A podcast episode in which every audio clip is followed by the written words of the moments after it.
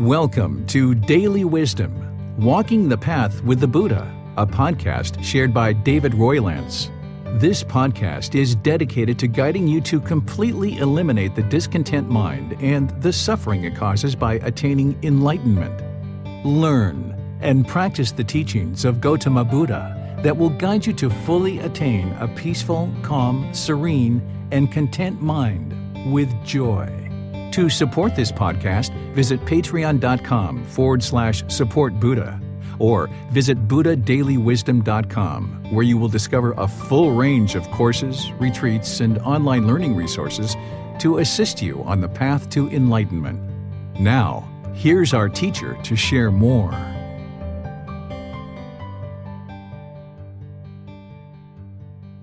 Sawadee. Hello and welcome to Daily Wisdom Walking the Path with the Buddha. Today is our group learning program, and on Wednesdays, we come together to encourage, support, and motivate each other in our meditation practice.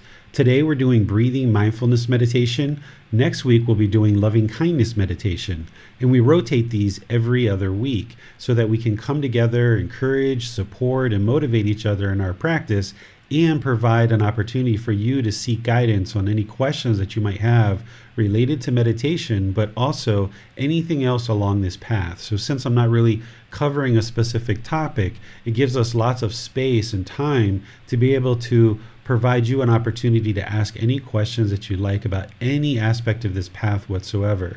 So, if there's any challenges that you're having or anything that you're reading in the book that you need to get more clarification on, or if there's anything that coming across in your life in terms of life situations and you're interested in understanding how to apply these teachings?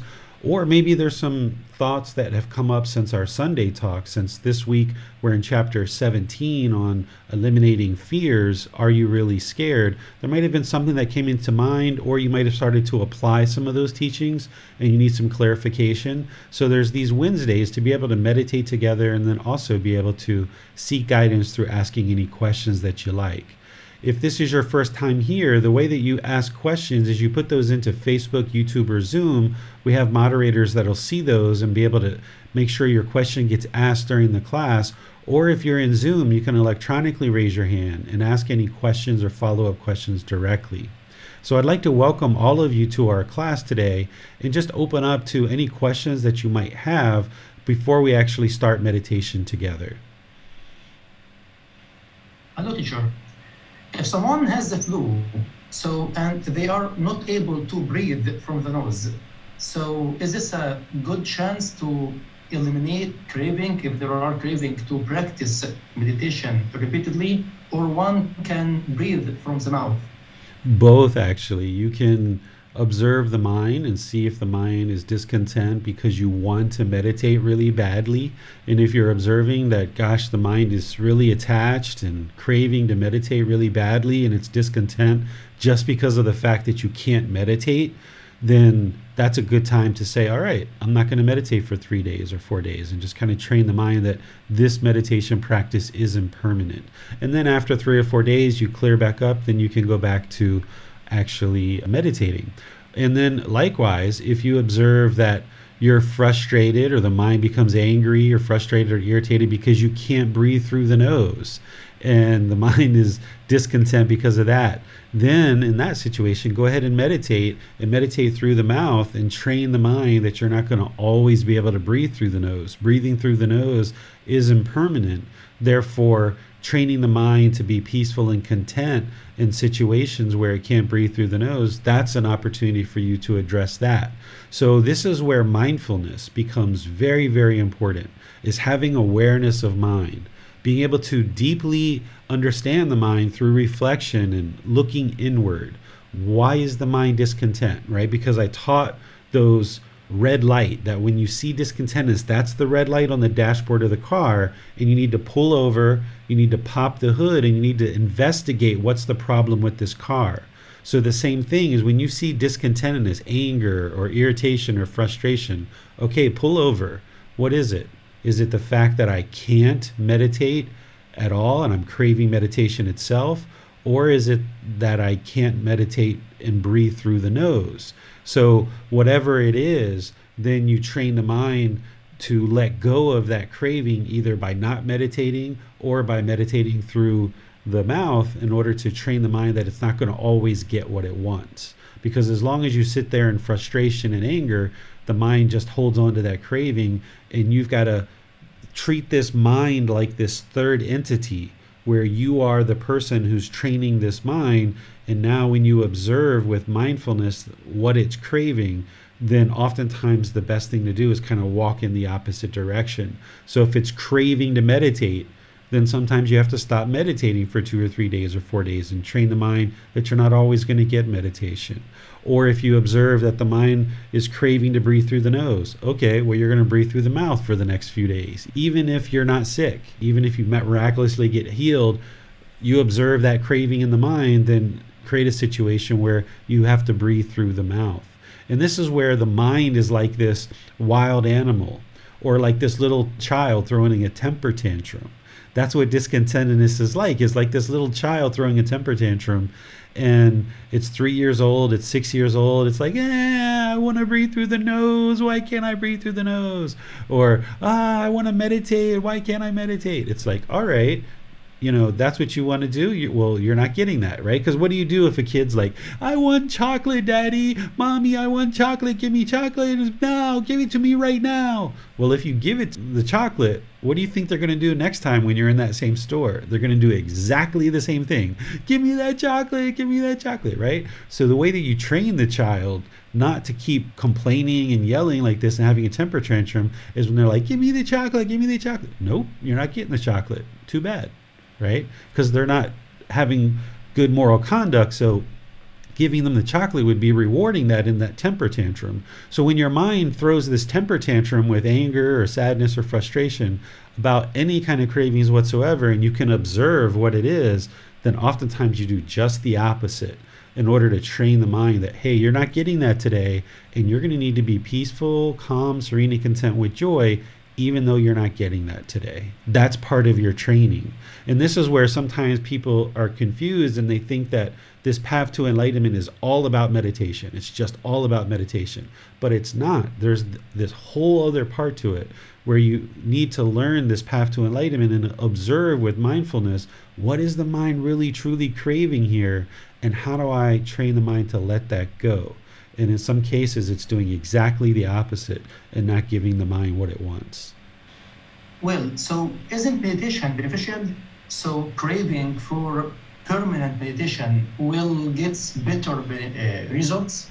Mm, well, if there's any kind of craving whatsoever, even craving to meditation, the mind will not get to enlightenment.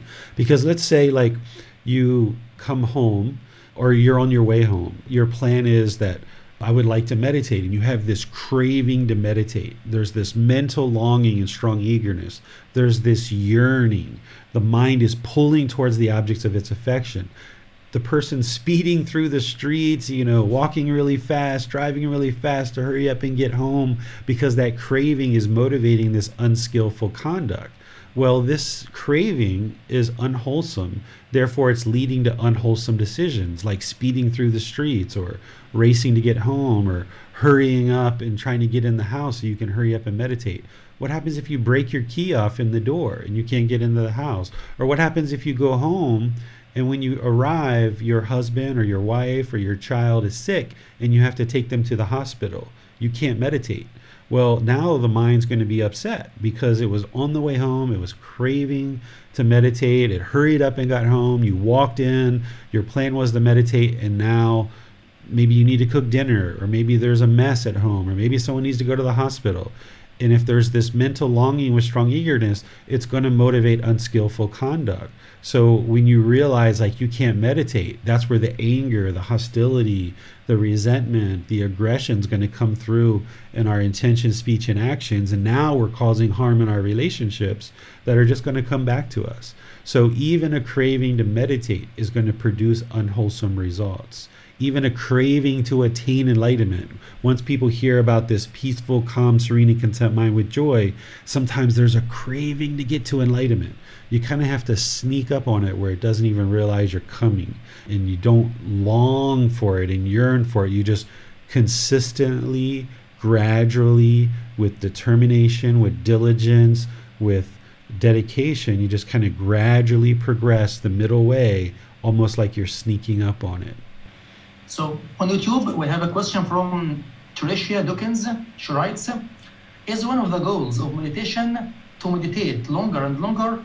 And should longer meditation be something to aspire to? This is a good question in relationship to what we were just saying. You guys' questions are always really good. So, Tricia, that same craving that someone can have for meditation itself, someone can also have craving to keep expanding their meditation sessions for longer and longer periods. When we first start, we know that, okay, two to three sessions a day for 30 minutes or longer. That's kind of like the goal. And someone might build up to the point where they're at 30 minutes.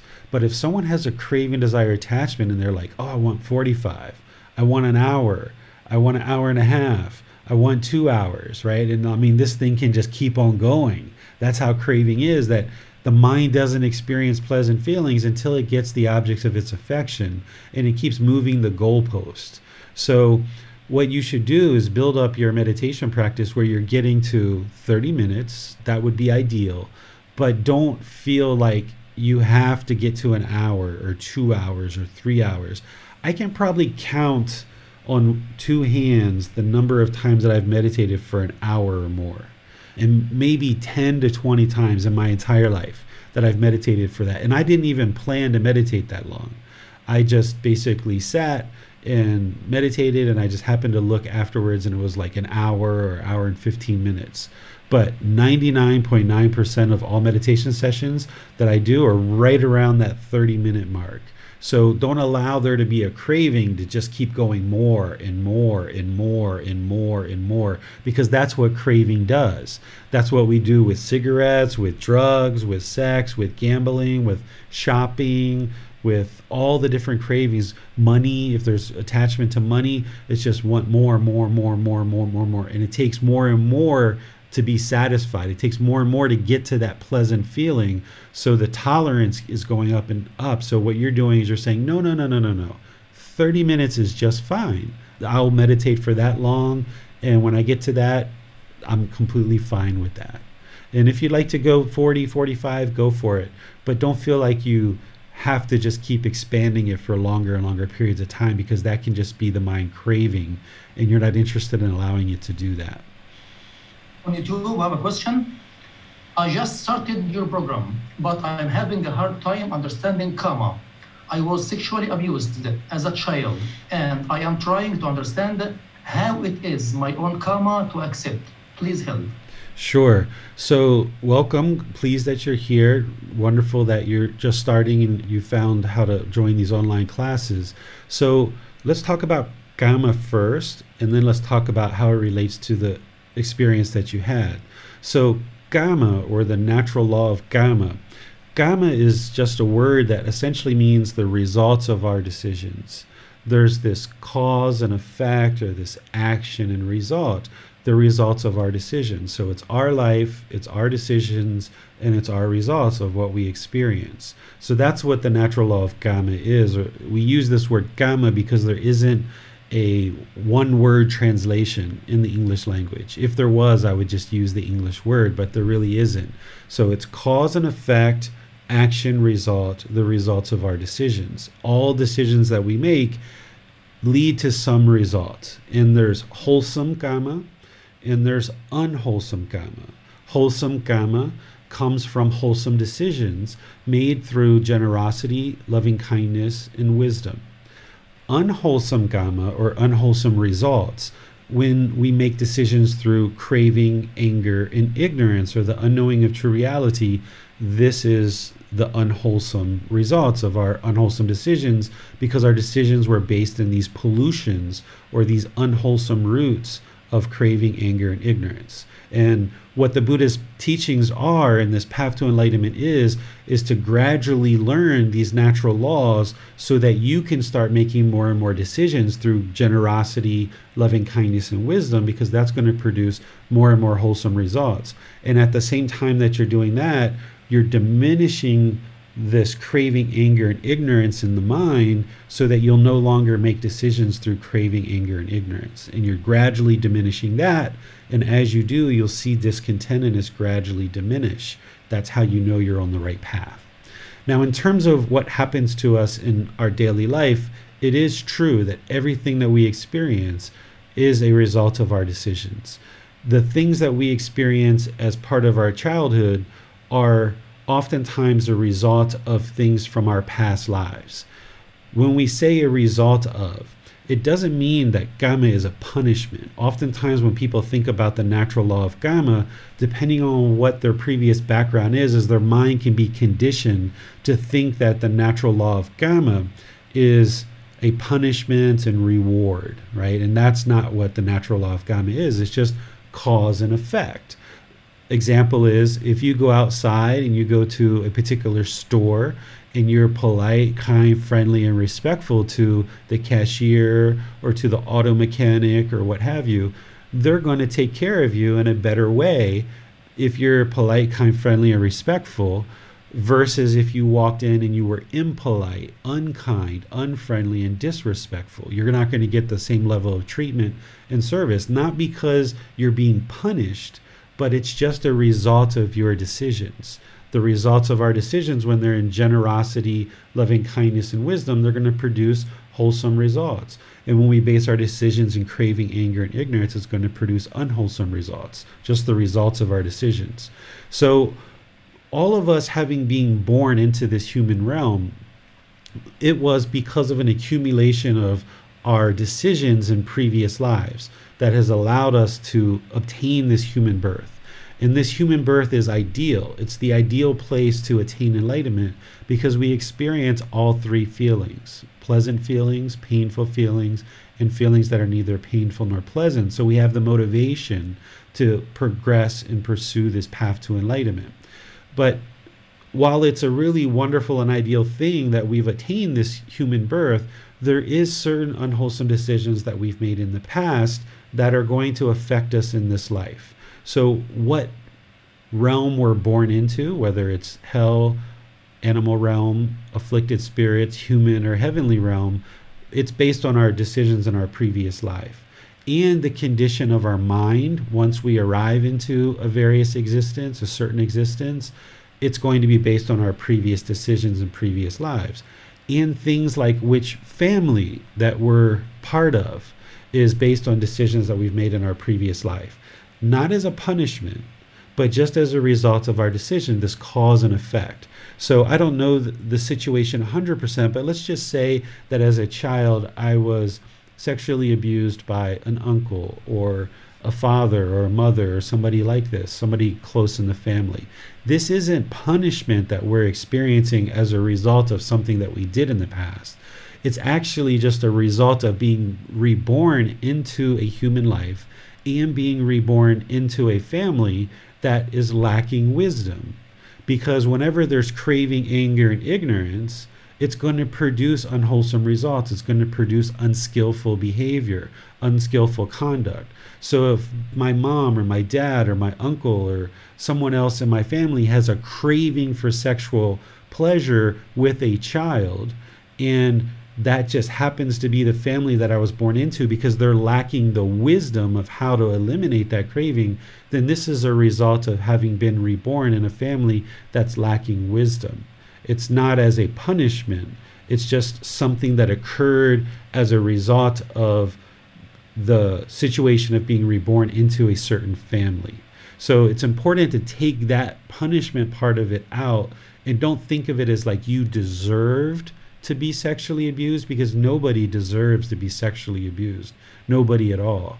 But the state of our society, the state of humanity, with massive amounts of craving, anger, and ignorance, there's a lot of these unwholesome things happening, like sexual abuse and other types of abuse too. And many of us have experienced that kind of thing growing up or at other points in our life.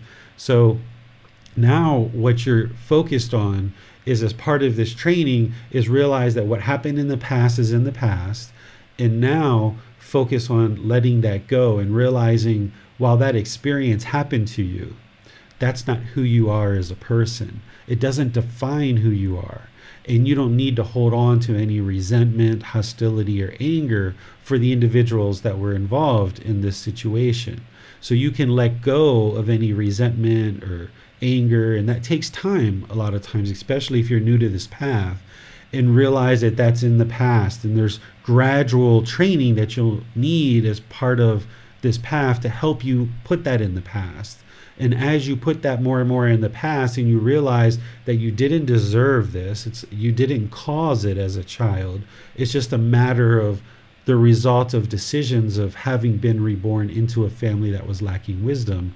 And now that it's in the past and you're safe now, now it's a matter of training the mind to let go of the pain associated with that, let go of any resentment perhaps or any anger that might be there, and train the mind to now get liberated and get freedom so it's no longer experiencing painful feelings based on things that happened in the past. And that's part of this whole path. It's not something that I would be able to share with you in just one conversation and then you'd be able to instantly let go of any pain that might be associated with something like that. Those things oftentimes take a lot of work, but it's great that you're on this path because this is exactly what you need in order to train the mind to let this go so that you never need to hurt ever again. Because oftentimes when we experience these traumatic experiences like abuse, we get kind of re victimized over and over and over again. We keep experiencing the pain over and over and over again that we're inflicting it on ourselves because of our mind is holding on to the memories and to the things from the past. So, this path will help you to let this go so that you don't keep getting hurt over and over and over again by it. But that's just going to take a lot of work for you to progress, but it's possible. You're going to be able to let it go. It's just going to take time, effort, and energy, and you've got the support here to help you progress through this. So you're always welcome to reach out and talk privately if you'd like, and I can help you and guide you a bit more with more specific details that way. On Zoom, Kyla writes, Hello, sir. How do you deal with complacency in your meditation practice? For example, when you say to yourself, I will do it later. Yeah, so complacency or a sluggish mind is part of what the Buddha taught that the mind can either have this sluggishness or complacency or it can have this excitement, this elation. And in either situation, the mind's not in the middle. It's not in the middle where it's residing peaceful, calm, serene, and content with joy in the enlightened mental state. So much like a musical instrument, if the string is too loose, i.e., complacent, it's not going to play beautiful music. The mind feels dull, it feels lethargic and lazy. But also, if the string was too tight, having craving, desire, attachment, too excited, then it's not going to play beautiful music either. So it's only when we tune that string or the mind to be right in the middle that it plays this beautiful music but it takes a lot of work again to do that. But the Buddha gave us the solution to this in what's called the seven factors of enlightenment. So he talked about whenever the mind's complacent, that we should practice the enlightenment factors of investigation, of energy, and joy. You'll see this in chapter three of this book, where I detail in there the seven factors of enlightenment, which are tools. Whenever you observe the mind is complacent or sluggish, you can move it to the middle by practicing three of those seven factors. And whenever you notice the mind is excited or elated, there's another three tranquility, concentration, and equanimity that brings the mind to the middle. So when it's too excited, it brings it to the middle. And those are six of the seven factors. The number one factor, as part of the seven factors of enlightenment, is called mindfulness. And the Buddha says we should be practicing this all the time, that it's always useful to have awareness of mind. So if you have awareness of mind, which it sounds like you do because you know the mind's complacent, with that awareness of mind or that mindfulness, now that you see that it's complacent, you start practicing investigation, energy, and joy. And then oftentimes when you start doing that, the mind will swing to the other side and you'll start experiencing this excitement or this elation. And where you observe the mind doing that, then you practice the tranquility, concentration, and equanimity. So while they're called the seven factors of enlightenment, and oftentimes people think that okay, this is what determines if I'm enlightened. That's not what these are. They're actually tools that we can use in order to move the mind to the middle when it's complacent or when it's too excited.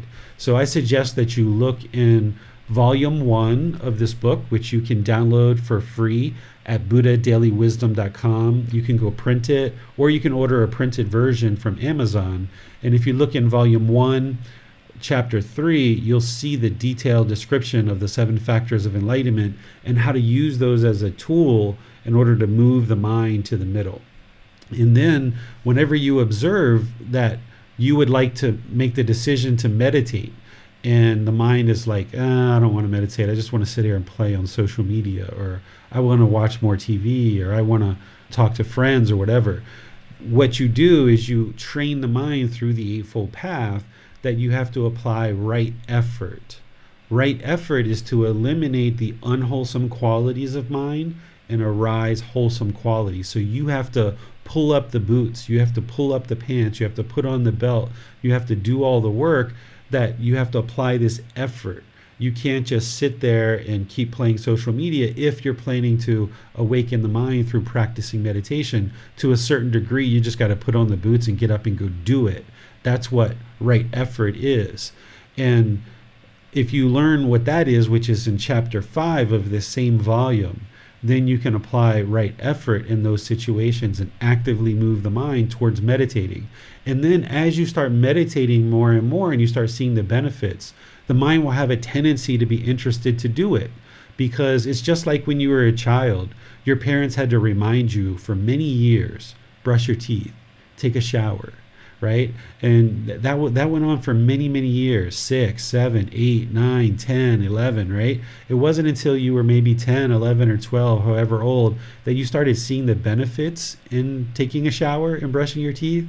You were like, hmm, I kind of like it when I have that fresh taste in my mouth. I think I'm going to do that on my own. My mom doesn't have to remind me about that anymore. Or I kind of like it when I smell good and I kind of have more friends around, you know, when I when I smell good. So I, I'm going to start taking a shower on my own. My parents don't have to ask me to do it anymore. So it's the same thing that when you saw the benefits with showering and brushing your teeth, you started doing it yourself and nobody really had to motivate you to do it. The same thing is here as an adult, you have to motivate yourself to meditate. And then as you're doing it more, you'll observe the benefits and then you'll get to the point where you just can't even imagine going outside without having meditated or partaking in your day because just like you clean this body every day you have to clean the mind every day.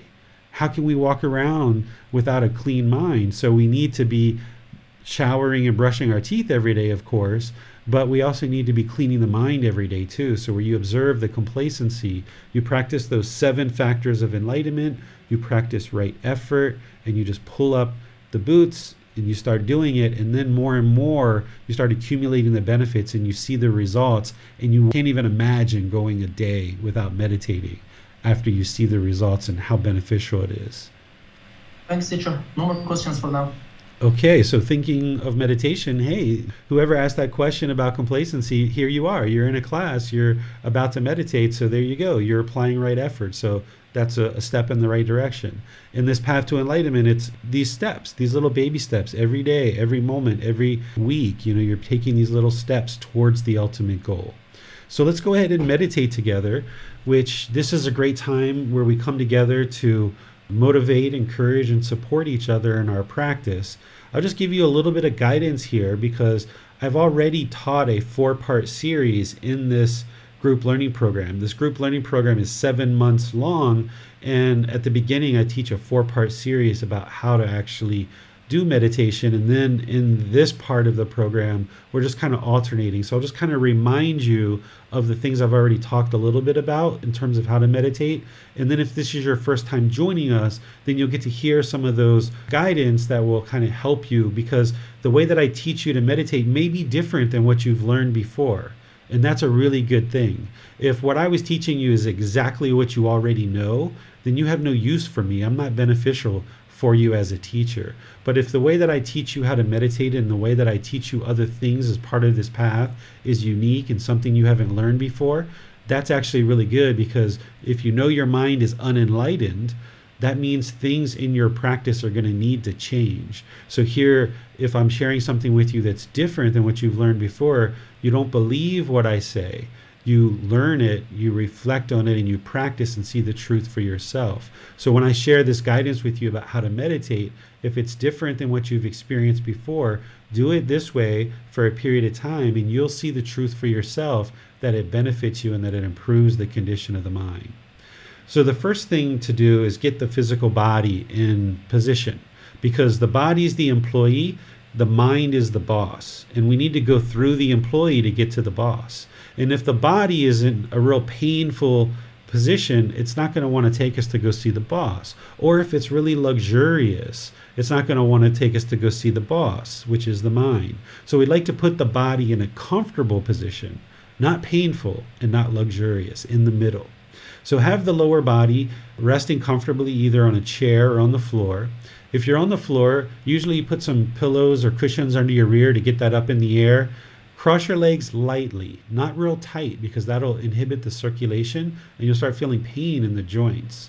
So if you feel any pain at all during meditation, you should shift the body and make it comfortable, not painful, not luxurious, but comfortable. So either sitting on the floor or sitting in a chair, get the lower body comfortable. The hands and arms should be resting comfortably in the lap. The Buddha put his right hand on top of his left with his thumbs together, and then he put that in his lap. But if that's not comfortable for you for any reason, you can put your palms on your thighs, palms on the knees. You can put your arms on the armrest of the chair, whatever is comfortable for you.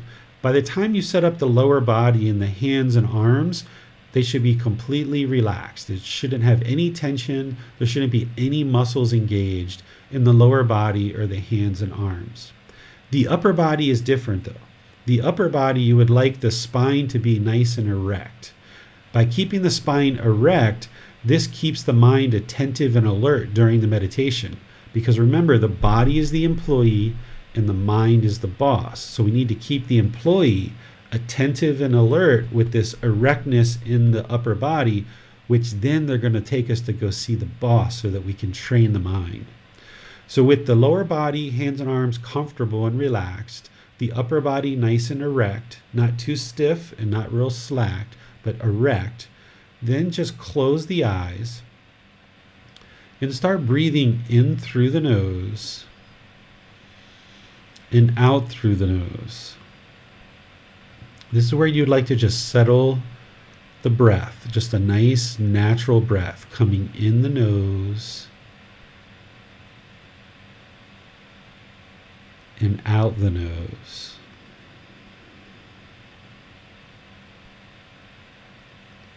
Breathing in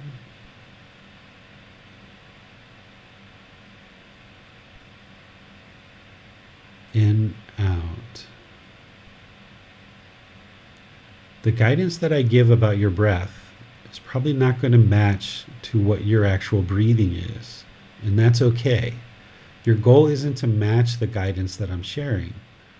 This guidance is here just to help you, to help you along. So, wherever you get to the next inhale, take a nice breath, breathing in through the nose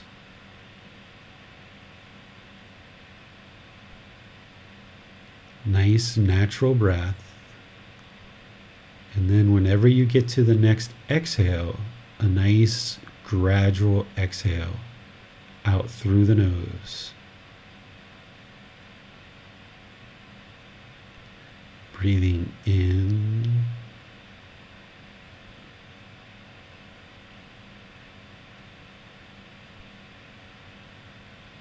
In, out.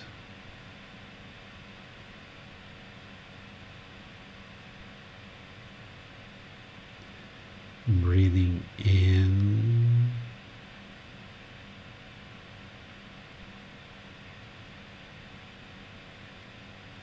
in out.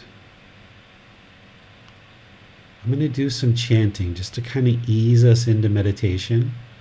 And then afterwards, I'll come back with some more guidance. You can sit here and just breathe in through the nose and out through the nose. Or if you know these chants, you're welcome to join along and chant together.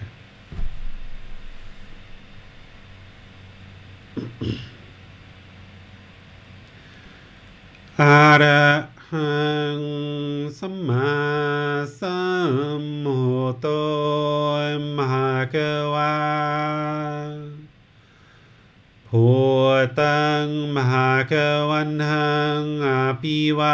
Patami.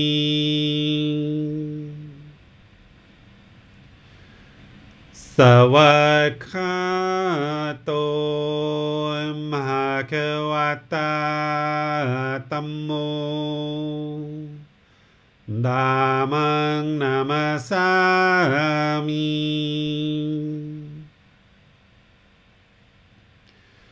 สุปฏิปันโนมหาควาโต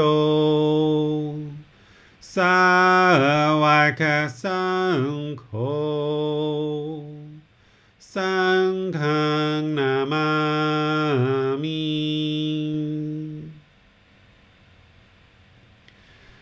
นับโมรสาภาควาโต हरहतो सम्मसभूतसा नमोर्हसा भगवतो। हरहतो सम्मसभूतसा नमोर्हसा भगवतो। อาระโตสัมมาสัมพุทธัสสะอิติปิโสมหากวาอาระหังสัมมาสัมพุทโธ วิจาจารนังสัมมุ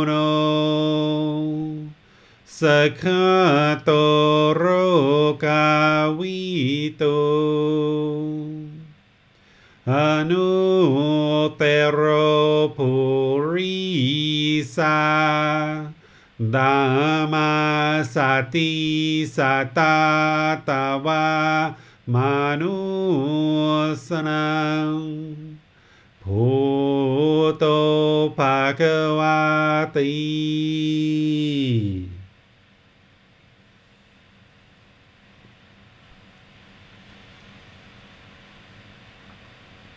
Okay, you should be breathing in through the nose.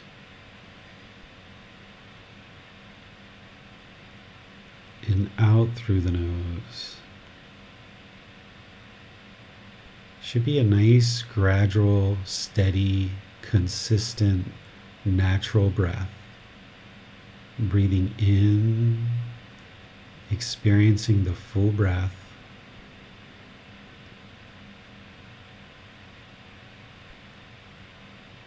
breathing out through the nose, experiencing the full breath gradually coming out of the nose.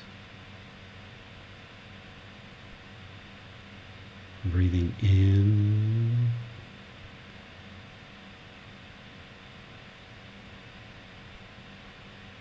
And out. Start fixating the mind on the breath the sound of the breath, or the sensation of air moving into the nose. This is the present moment. The mind can be peaceful when it resides in the present moment on the breath. Breathing in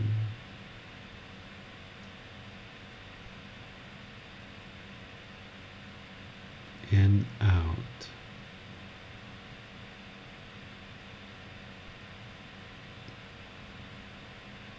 breathing in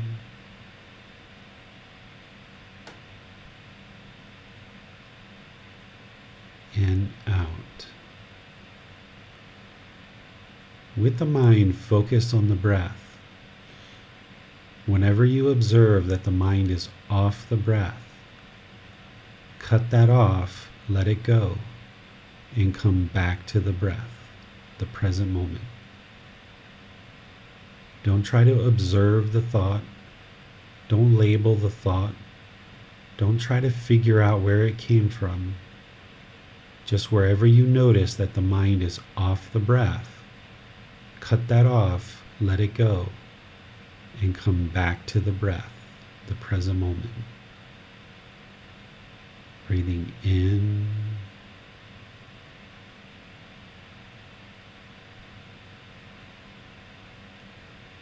and out.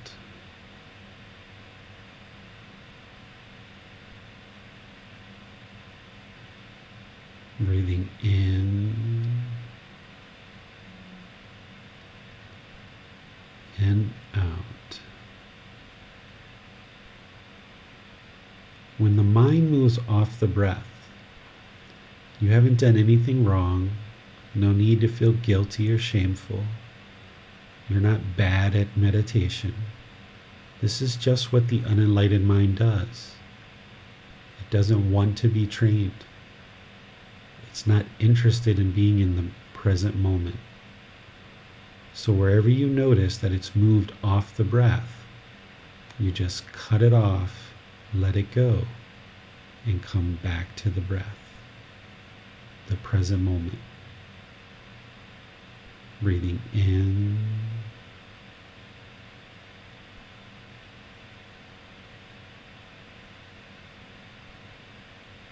and out.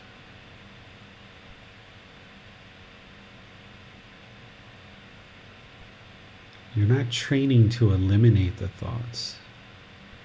As long as you're alive, you're going to have thoughts. You're training the mind to have awareness or mindfulness, to be aware. Is it on the breath or off the breath? And then you're training the mind to have concentration, focused on a single object, the breath. And you're training the mind to easily let go of anything that it's longing for.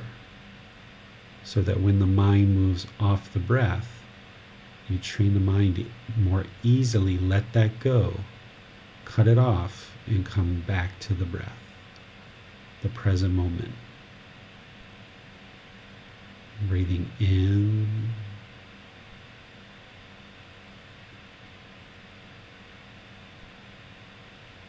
And out.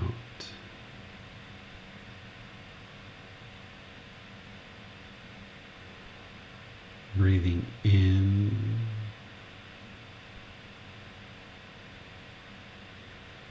And out.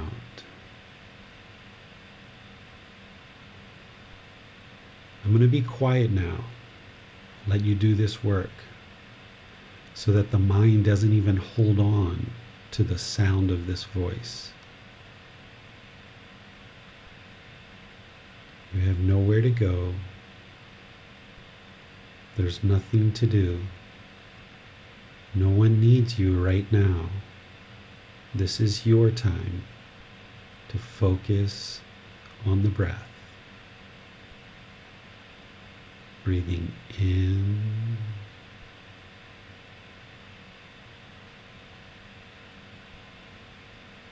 and out.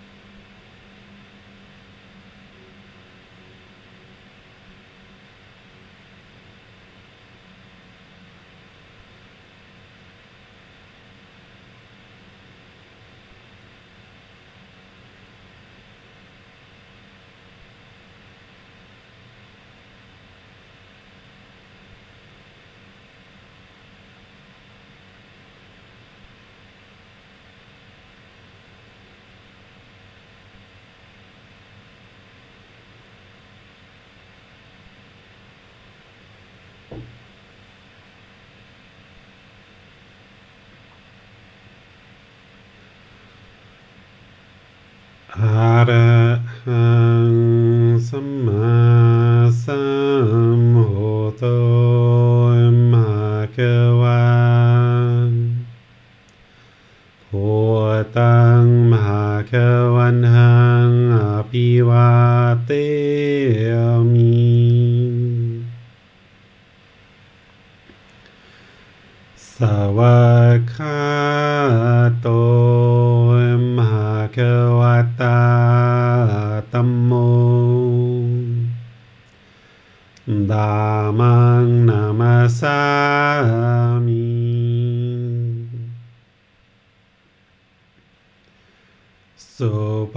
เทปา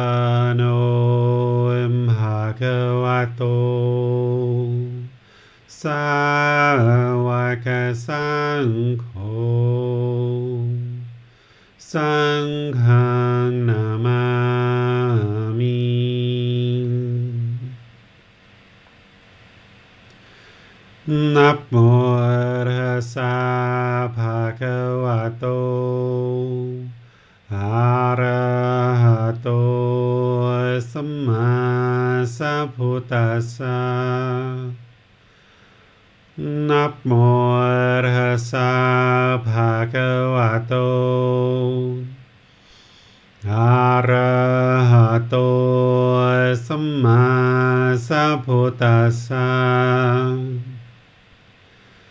Nap arhasa bhagavato. Arahato samma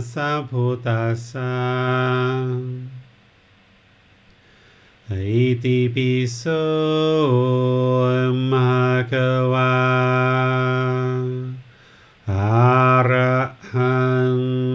มาสัมพุทโธวิจาจารนังสัมโนสกขาโตโรกาวิโต อนุเตโรภูริสาดาม สติสาตาตาวามานุสรังภูโตภะคะวะติ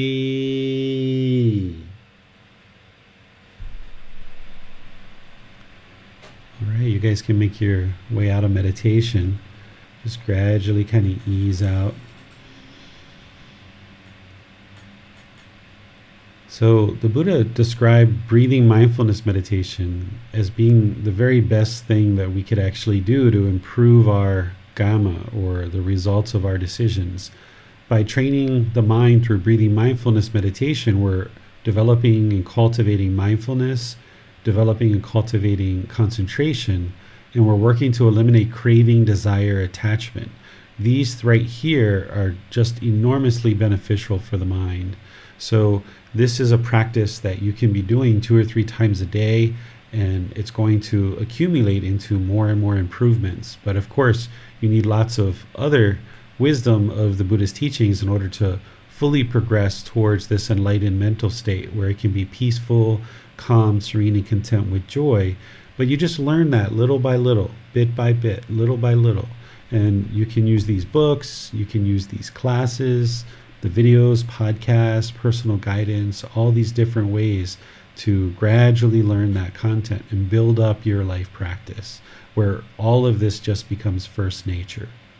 So I would like to turn things over to you guys for any questions that you have on the meditation or your practice or any aspect of the Buddhist teachings that you would like to discuss. The way that you ask questions is put those into Facebook, YouTube, or Zoom, or you can electronically raise your hand and ask any questions that you like. Well, is it wise to make sure that uh, the conditions for practicing meditation sessions is relaxing for the body, or one can challenge the mind by difficult uh, conditions like uh, very cold weather or very hot weather? Yeah, what I suggest for people is give yourself at least four to eight weeks to really get established with a consistent meditation practice. And, and, maybe you take a little bit longer depending on what your life is like, but build up a consistent meditation practice where you're seeing at least once a day and upwards of twice a day minimum that you're observing that you have a tendency to choose to meditate. You're going to do that and you're building up your practice. And as it's getting closer and closer to 30 minutes or more, that's where you would like to start challenging the mind, right? When you're just meditating five, 10 minutes, 15 minutes a session, that's not the time to introduce any more challenges because the mind is already challenged. It's already having challenges just to get to 30 minutes. So you would like to get to two or three sessions a day, 30 minutes or more. And then when you see you're doing that consistently over a consistent period of time, that's where you can start introducing some challenges to the mind, where you start introducing some impermanence so that the mind doesn't get fixed or attached or start craving, desiring certain things about your meditation practice to be permanent. So if you observe that you're meditating in the same room all the time or with the same lighting or with the same amount of background noise or what have you, these are variables that you can adjust in order to introduce some impermanence to the mind so that it doesn't get used to holding on to any one particular thing. So you might go to a certain temple, you might go to a park, you might go to a friend's house, you might just move from your bedroom to your living room in your house. And that is a change, right? Because it's different lighting, it's different sitting situation, it's different environment. And then maybe it takes a week or two for the mind to get content and peaceful, having a steady, consistent meditation practice in that environment. Then, as you would like to introduce some other variables, you can, like different lighting or different sounds, different locations. You may have your primary place. Like for me, I have the primary place where I meditate in, in my room, pretty much, is where I do the vast majority of meditation. But I go out and do meditation in other places. I'll meditate in the living room sometimes if I'm out at a park, I might meditate at a park. If I'm at different temples, I'll meditate at different temples. I'll do walking meditation in different places. But I'm always doing at least one or two sessions a day in the bedroom because that's my consistent kind of go to place. But then, you know, when you travel, you know, you're in a hotel room for five days or 10 days or whatever when you're traveling, and you're still able to meditate if you base your practice on just the body the mind, and the breath. These three things body, mind, and breath. By meditating with just the body, mind, and breath, where you don't need music or candles or beads or any particular thing like this, then no matter where you are at any time, you can meditate. It doesn't matter where. If you're in the remote mountains of Chiang Mai, Thailand, and uh, you're you know two or three days from civilization, you can still meditate because you just need the body, the mind, and the breath. So you can introduce this impermanence and it really helps the mind. What you'll notice is if you get used to meditating, like in your bedroom, for example, and then you do that for a period of time and then you go out and start meditating at other places, when you come back to your bedroom, your meditation will actually be a lot more deep. It'll be a lot more beneficial because you've introduced some of this impermanence by moving the mind around into different settings. Someone sent me a video about some monks meditating on the top of maybe the Himalaya, where it's really, really very cold. Do you think this is, do you consider this as a wise decision? Sure. You, you know, I'm not going to uh, make a decision about somebody else's practice. You know, you, we should always focus on our own practice, not trying to judge what other people are doing to determine if it's wise enough for them. But you can look at other people's practice and decide maybe you would like to incorporate that. So in that situation, you know, there there's a change in altitude, there's a change in temperature, there's a change of environment. So all that impermanence is really helpful for the mind. So you can do those kind of things. It doesn't mean you absolutely have to meditate in a cold environment, but where you can change up some variables in your meditation practice, change them up the things that are going to be consistent is the body, the mind, and the breath. Always body, mind, breath. But all these other variables, you can kind of shift them around. Once you get your practice stabilized to two or three times a day for 30 minutes or more, that's where you can start introducing some impermanence and start challenging the mind a bit with these different situations. And it'll also probably be more interesting and more fun for you too, rather than just meditating in the same place all the time. You know, we talk about this universal truth of impermanence and how the mind does not like impermanence, right? The unenlightened mind doesn't like change. It doesn't like impermanence. What it really wants is it wants permanence. But can you really imagine a world where everything was permanent? Like if you come to Thailand, it looks exactly like Egypt. Or you go to Singapore, it looks exactly like Egypt. Or you go to America, it looks exactly like Egypt. Wouldn't that be the most boring world ever? So while the mind craves this permanence and it wants this permanence, it's really ignorant. It's really unknowing of true reality because if it truly got permanence, it would be utterly bored with that. So the same thing with meditation is if you meditated in the same exact place all the time, the mind would kind of like get complacent and it would probably you know not be interested in doing that. So by changing up the variables a bit and kind of challenging the mind this keeps the mind active and attentive and it kind of gives it something to work towards. Kind of like a professional athlete right? Like a coach for a professional athlete they don't just have their athletes do the same mundane workout every single day for 10 years, right? That's not what good coaches do. Good coaches will mix up the variables in the workout in order to challenge the athlete and really help them to grow.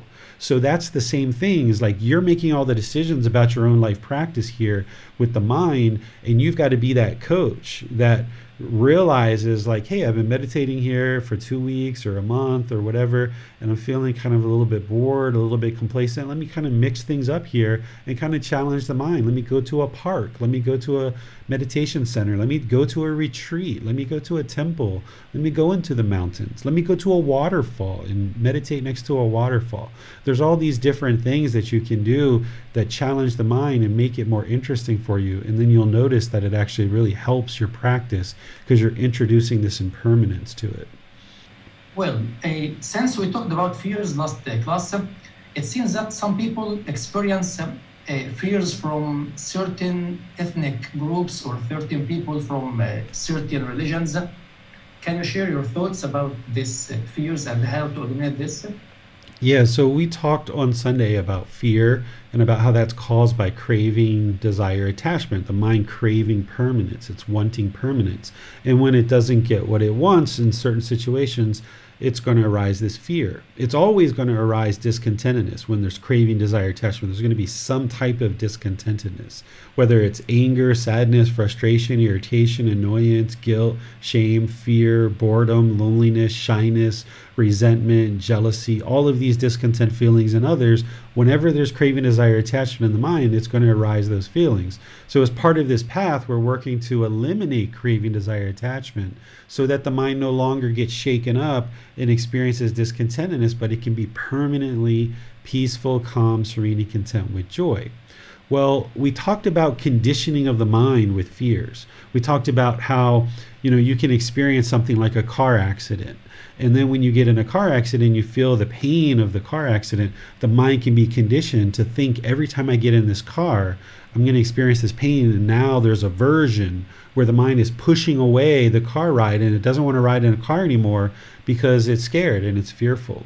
Or we might have other experiences where maybe we went up on a ladder and we fell off the ladder and now we're utterly scared of heights. And anytime there's a situation that needs to go up on a ladder or even going up an escalator or an elevator or on a higher level of floor, the mind has this aversion where it's pushing it away and it thinks that's going to solve the problem. And it thinks that's what's going to create this contentedness in the mind by I'm just going to avoid this situation and therefore I won't experience that fear. But the fear is the symptom. The problem is the craving, desire, attachment. So we've got to address the craving, desire, attachment by putting the mind in situations that it can experience going into a car and going around and seeing that, hey, every time I get in the car, it's not going to end in pain and going to the hospital and all those problems. Every time I get on a ladder, it's not going to end in falling off. And the mind can let go of clinging to these conditioning and these memories that we experience. Because the mind craving permanence it's wanting to hold on and it thinks that permanently every time i get in this car i'm going to get in an accident. Or every time i get on this ladder i'm going to get in an accident. This harmful thing's going to happen. Well, the same thing happens with things like racism or homophobia or xenophobia or any of these phobias. You know, I don't know the, the technical name for it, but like the phobia about spiders or snakes or whatever. These are all coming from the same exact problem craving, desire, attachment. So maybe somebody has experienced a situation in life. Maybe when they were growing up, they were, let's just say in Thailand, let's just say a Thai person grew up and there was a Westerner who has white skin who beat them up in school when they were eight years old.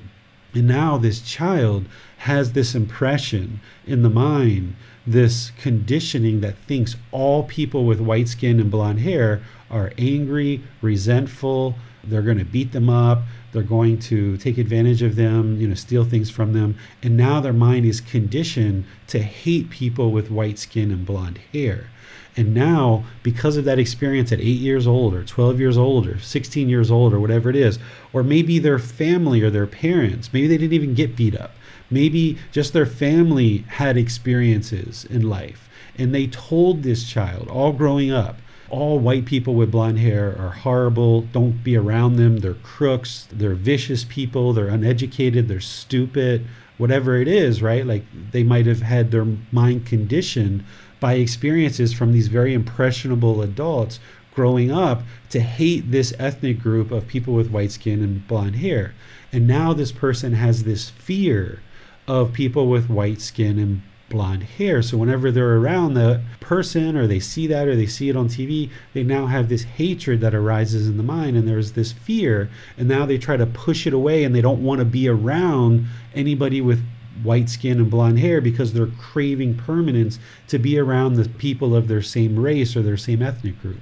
This is the same thing of why there's people who are of Caucasian background who hate people that are African American or who have black skin. There's people that are of African American descent, have darker skin, who hate people that have white skin or Caucasian background. There's people of one ethnic group that hate other ethnic groups. And this is because the mind has been conditioned by impressionable people around us or by certain experiences that we might have had ourselves, where now the mind is thinking that every single person of that ethnic group is bad. And now I'm going to have this racism towards that person. Or someone might disagree with a relationship of same gender relationship of two women or two men being together. And someone might disagree with that. And now they're craving permanence. And they think that everyone in the world who's a woman should have a male partner and every man should have a woman partner. And now they become homophobic and they're afraid because now they're craving permanence. They want everybody to be like them to have a opposite gender relationship. And now they're trying to force and control others because of their own craving, desire, attachment. They're putting that on other people and thinking that the whole world has to be exactly the same because their mind's craving permanence. And this is where now this hatred and this anger arises in the mind. People are trying to push each other away, and now there's fighting and hostility and aggression.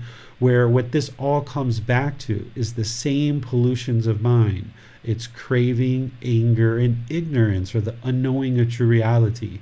Because of ignorance, because of the lack of true reality and having the wisdom of knowing true reality and understanding something like as simple as the universal truth of impermanence, because of this lack of wisdom, that not all women are going to be interested in being with a man, and not all men are going to be interested in being with a woman, and not all people of white skin are going to be interested in being with a partner that has white skin. And not everyone who has darker color skin is going to be interested in being with someone with a darker color. And not everyone who has dark color skin is a bad person. And not everyone who has white skin or tan skin or what have you is a bad person. But the mind craving this permanence because of this ignorance, this unknowing of true reality, it lacks the wisdom to understand the universal truth of impermanence.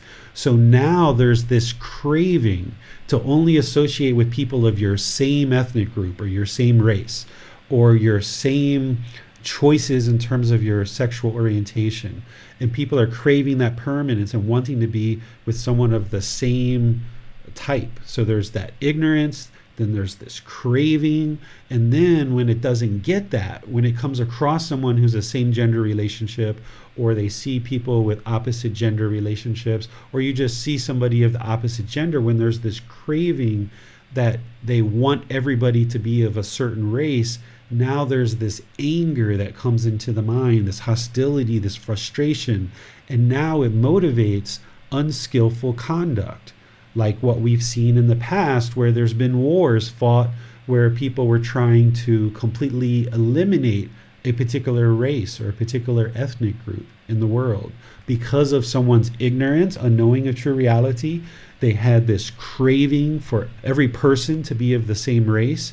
And then, because of this anger and this hostility, it motivated this unskillful conduct where now we're going to try to kill off this ethnic group so that we can now have this permanence where everybody can be of the same ethnic group. And this is how wars, this is how racism, this is how hatred, xenophobia, homophobia, and all these other conflicts within the human population occurs is because of craving, anger, and ignorance, this unknowing of true reality.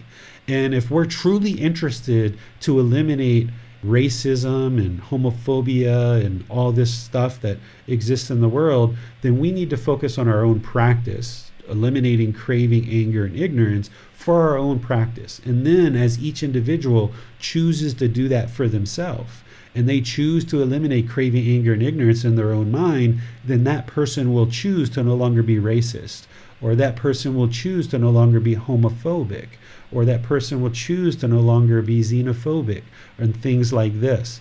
But we can't force others to do that. It's impossible to force someone to eliminate ignorance or unknowing of true reality.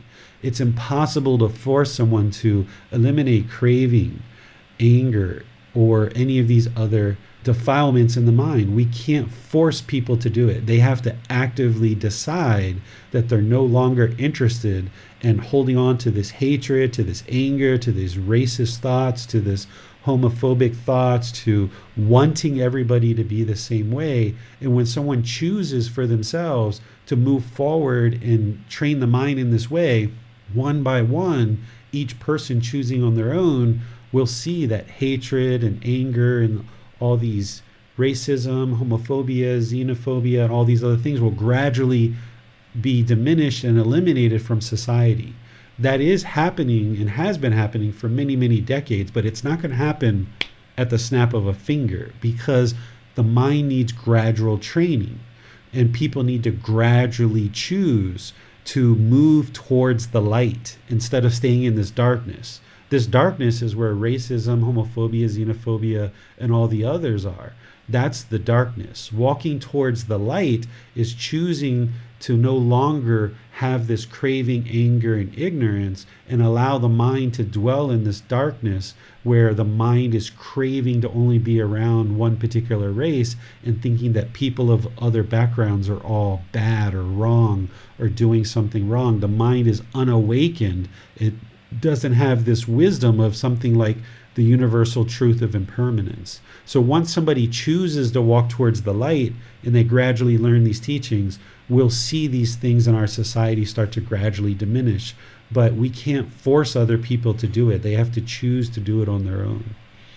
So are you saying that, that all these kinds of racism, all these wars, all this discontentedness can be totally eliminated uh, or avoided by eliminating this kind of craving? Yes, the entire world could become heaven on earth if all the individuals in the world chose to eliminate craving, anger, and ignorance. If everybody in the world practiced these teachings, we wouldn't see any wars. We wouldn't see global wars. What we would see is we would see countries coming together talking and having discussions because they would know that death and fighting in wars, this is just destruction. It doesn't lead to any beneficial results. There's never been a war yet that has led to beneficial results. there's always going to be unwholesome results. There's just going to be killing and murdering and raping and pillaging and stealing and people trying to control each other and try to force each other to do things. If people eliminated craving, anger, and ignorance across the world, we would see heaven on earth be created because people would be practicing things like loving kindness, compassion, sympathetic joy, and equanimity. And they would have the skills and abilities that they need to come together either on a global level of leaders in a country or on an individual level within families and communities and neighborhoods to be able to talk about their different viewpoints, their different opinions, and they would be able to express those in a polite, kind, friendly, and respectful way. And while they may not agree 100%, if everybody had eliminated this craving, anger, and ignorance, there wouldn't be this anger and hostility and this desire to fight and be hostile and aggressive with each other. If people's minds were awakened to these teachings, they would realize that anger and hostility and all this discontentedness that we experience is all optional and it can be eliminated from the mind and it doesn't lead to any beneficial results. Arguing and yelling and hollering and having war, this actually doesn't solve the problem because the problem is craving anger and ignorance. A war can't solve that. If one country has a craving to do one thing and another country has a craving to do another thing, and now one country is trying to force the other country to do something. This is due to their craving. And then there's this anger that motivates this unskillful conduct, and it's all because of ignorance or the unknowing of true reality. So if people didn't have craving to dominate another country or they didn't have craving to control another country, there would be no use for war because everyone would just allow each other to live peacefully in harmony. But because the human mind in the world, people don't understand these teachings and they've really degraded over many, many years, then we're at a point in humanity where the vast majority of the world has massive amounts of craving, anger, and ignorance. And this is why we see continuous problems, not just war, but murders and rapes and global conflict, orphans we see poverty, we see crimes, we see stealing, you know, we see all kinds of problems in the world, and we can't fix that for other people. The only way that the world gets fixed and improved is when each individual person in the world chooses to eliminate craving, anger, and ignorance. There's nothing that we can do as a group to force other people to change their behavior and change their decisions each person has to choose to do the work to eliminate craving, anger, and ignorance on their own. And having done so, then there's going to be peacefulness and harmony within society. So the, the teachings are not for only the benefit of the mind condition. These teachings are also what the entire world needs, right? In my viewpoint, yes, that if the entire world learned and practiced these teachings, then we wouldn't see all of these problems. But, you know, what I know and what I understand versus what other people choose to do is completely different. So I don't have a craving to force other people to learn and practice these teachings. I have an interest to help people, but I'm only interested in helping those people who are interested to learn because I know I can't force another person to learn. So people who choose to come to class, who choose to pick up this book, who choose to listen to the podcast, who choose to reach out for help, I am here to provide guidance to everyone who's interested, every single person in the world, openly and freely. Everyone can come and learn. But when or if somebody chooses to do that is totally up to them. And there's nothing that I can do to try to force somebody to do that. And even if I could, I still wouldn't force somebody to try to learn because enlightenment doesn't work that way. You can't force somebody to attain enlightenment. You can't force someone to eliminate craving, anger, and ignorance. They have to choose to do it on their own.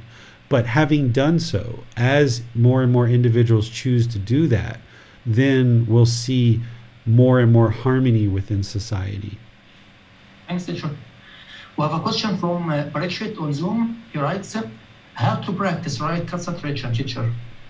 So, right concentration is singleness of mind. This is where the mind focuses on one single thing at a time. The Buddha said, when you're walking, you're walking. When you're talking, you're talking. When you're sitting, you're sitting. He even said, when you're defecating, you're defecating. When you're urinating, you're urinating. So, when you're practicing right concentration, you'd like to train the mind at all times in your day to do just one thing at a time.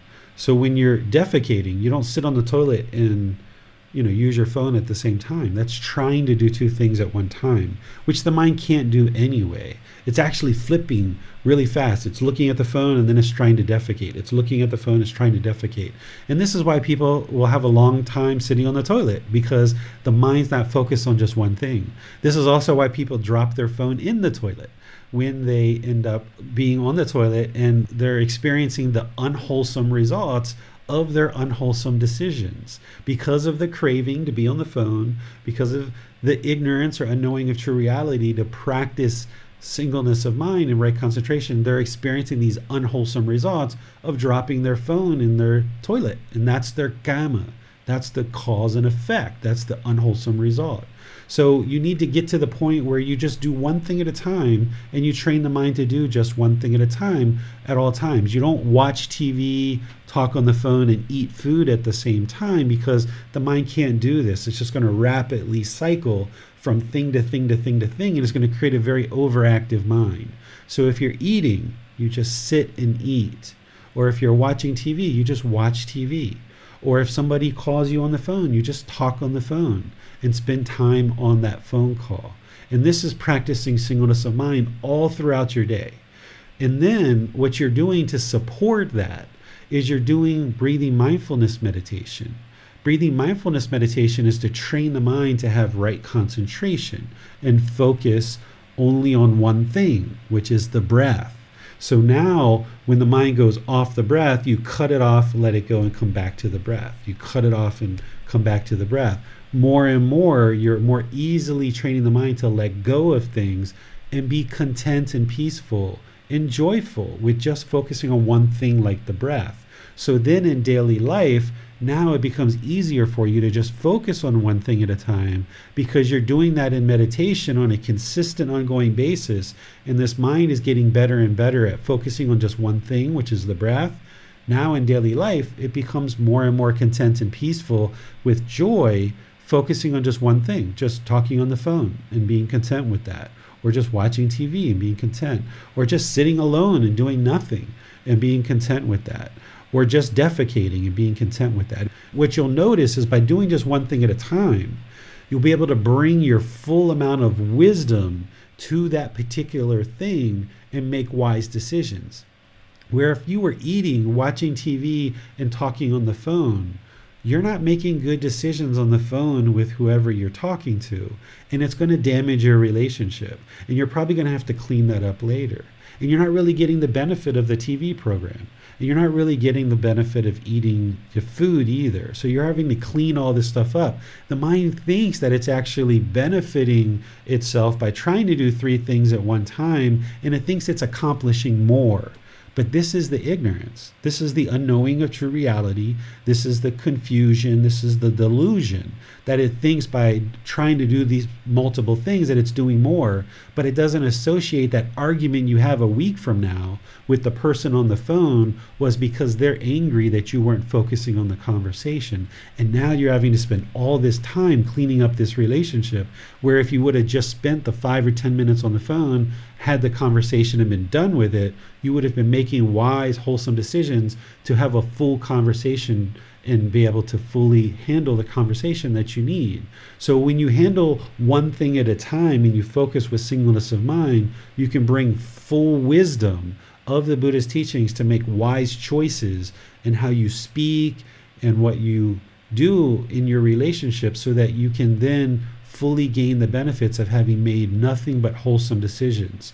So that's what the whole path to enlightenment is. That whole Eightfold Path is helping you to see how to conduct yourself in terms of your wisdom, moral conduct, and mental discipline so that you can train this mind to function more optimally, like that beautiful instrument. That if the string's too loose, not beautiful. String too tight, not beautiful. But tuned right in the middle, now it plays beautiful music. The mind is the same way.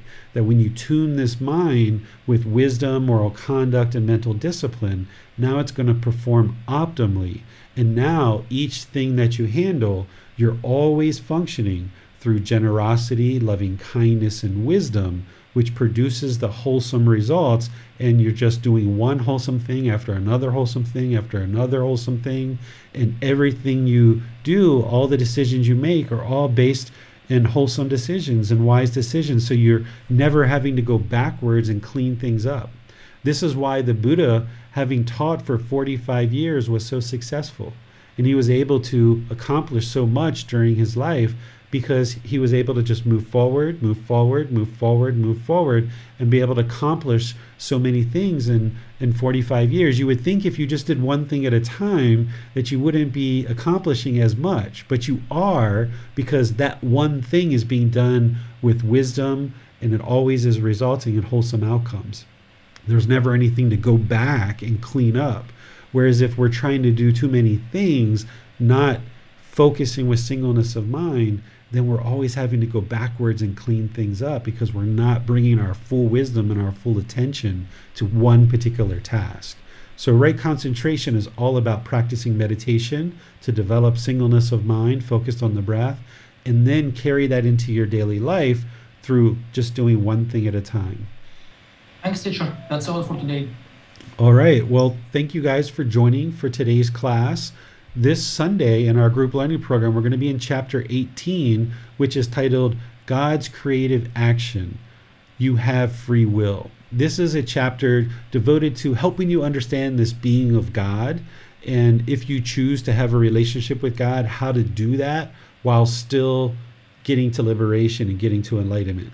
And if you choose not to have a relationship with God, helping you to understand how to do that too, because that's important in order to be able to get to liberation the path to enlightenment and whether you attain enlightenment or not is not dependent on God. God isn't the one who's going to determine whether you attain enlightenment or not. It's your own individual choices. But just like Gautama Buddha taught about different gods during his lifetime, we need to be sure that we understand this topic as well in order to get to liberation. So if you're interested in not having a relationship with God, there's certain things that you need to know about how to do that so that you can still get to liberation of mind.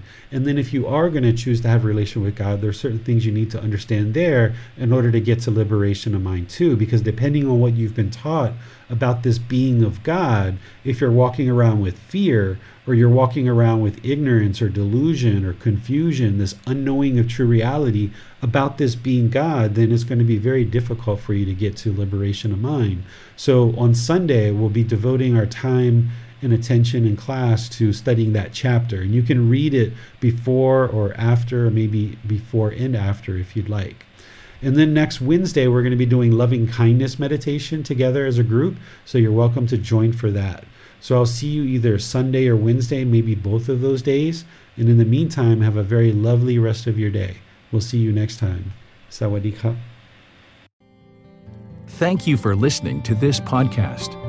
To provide support for this podcast, visit patreon.com forward slash support Buddha.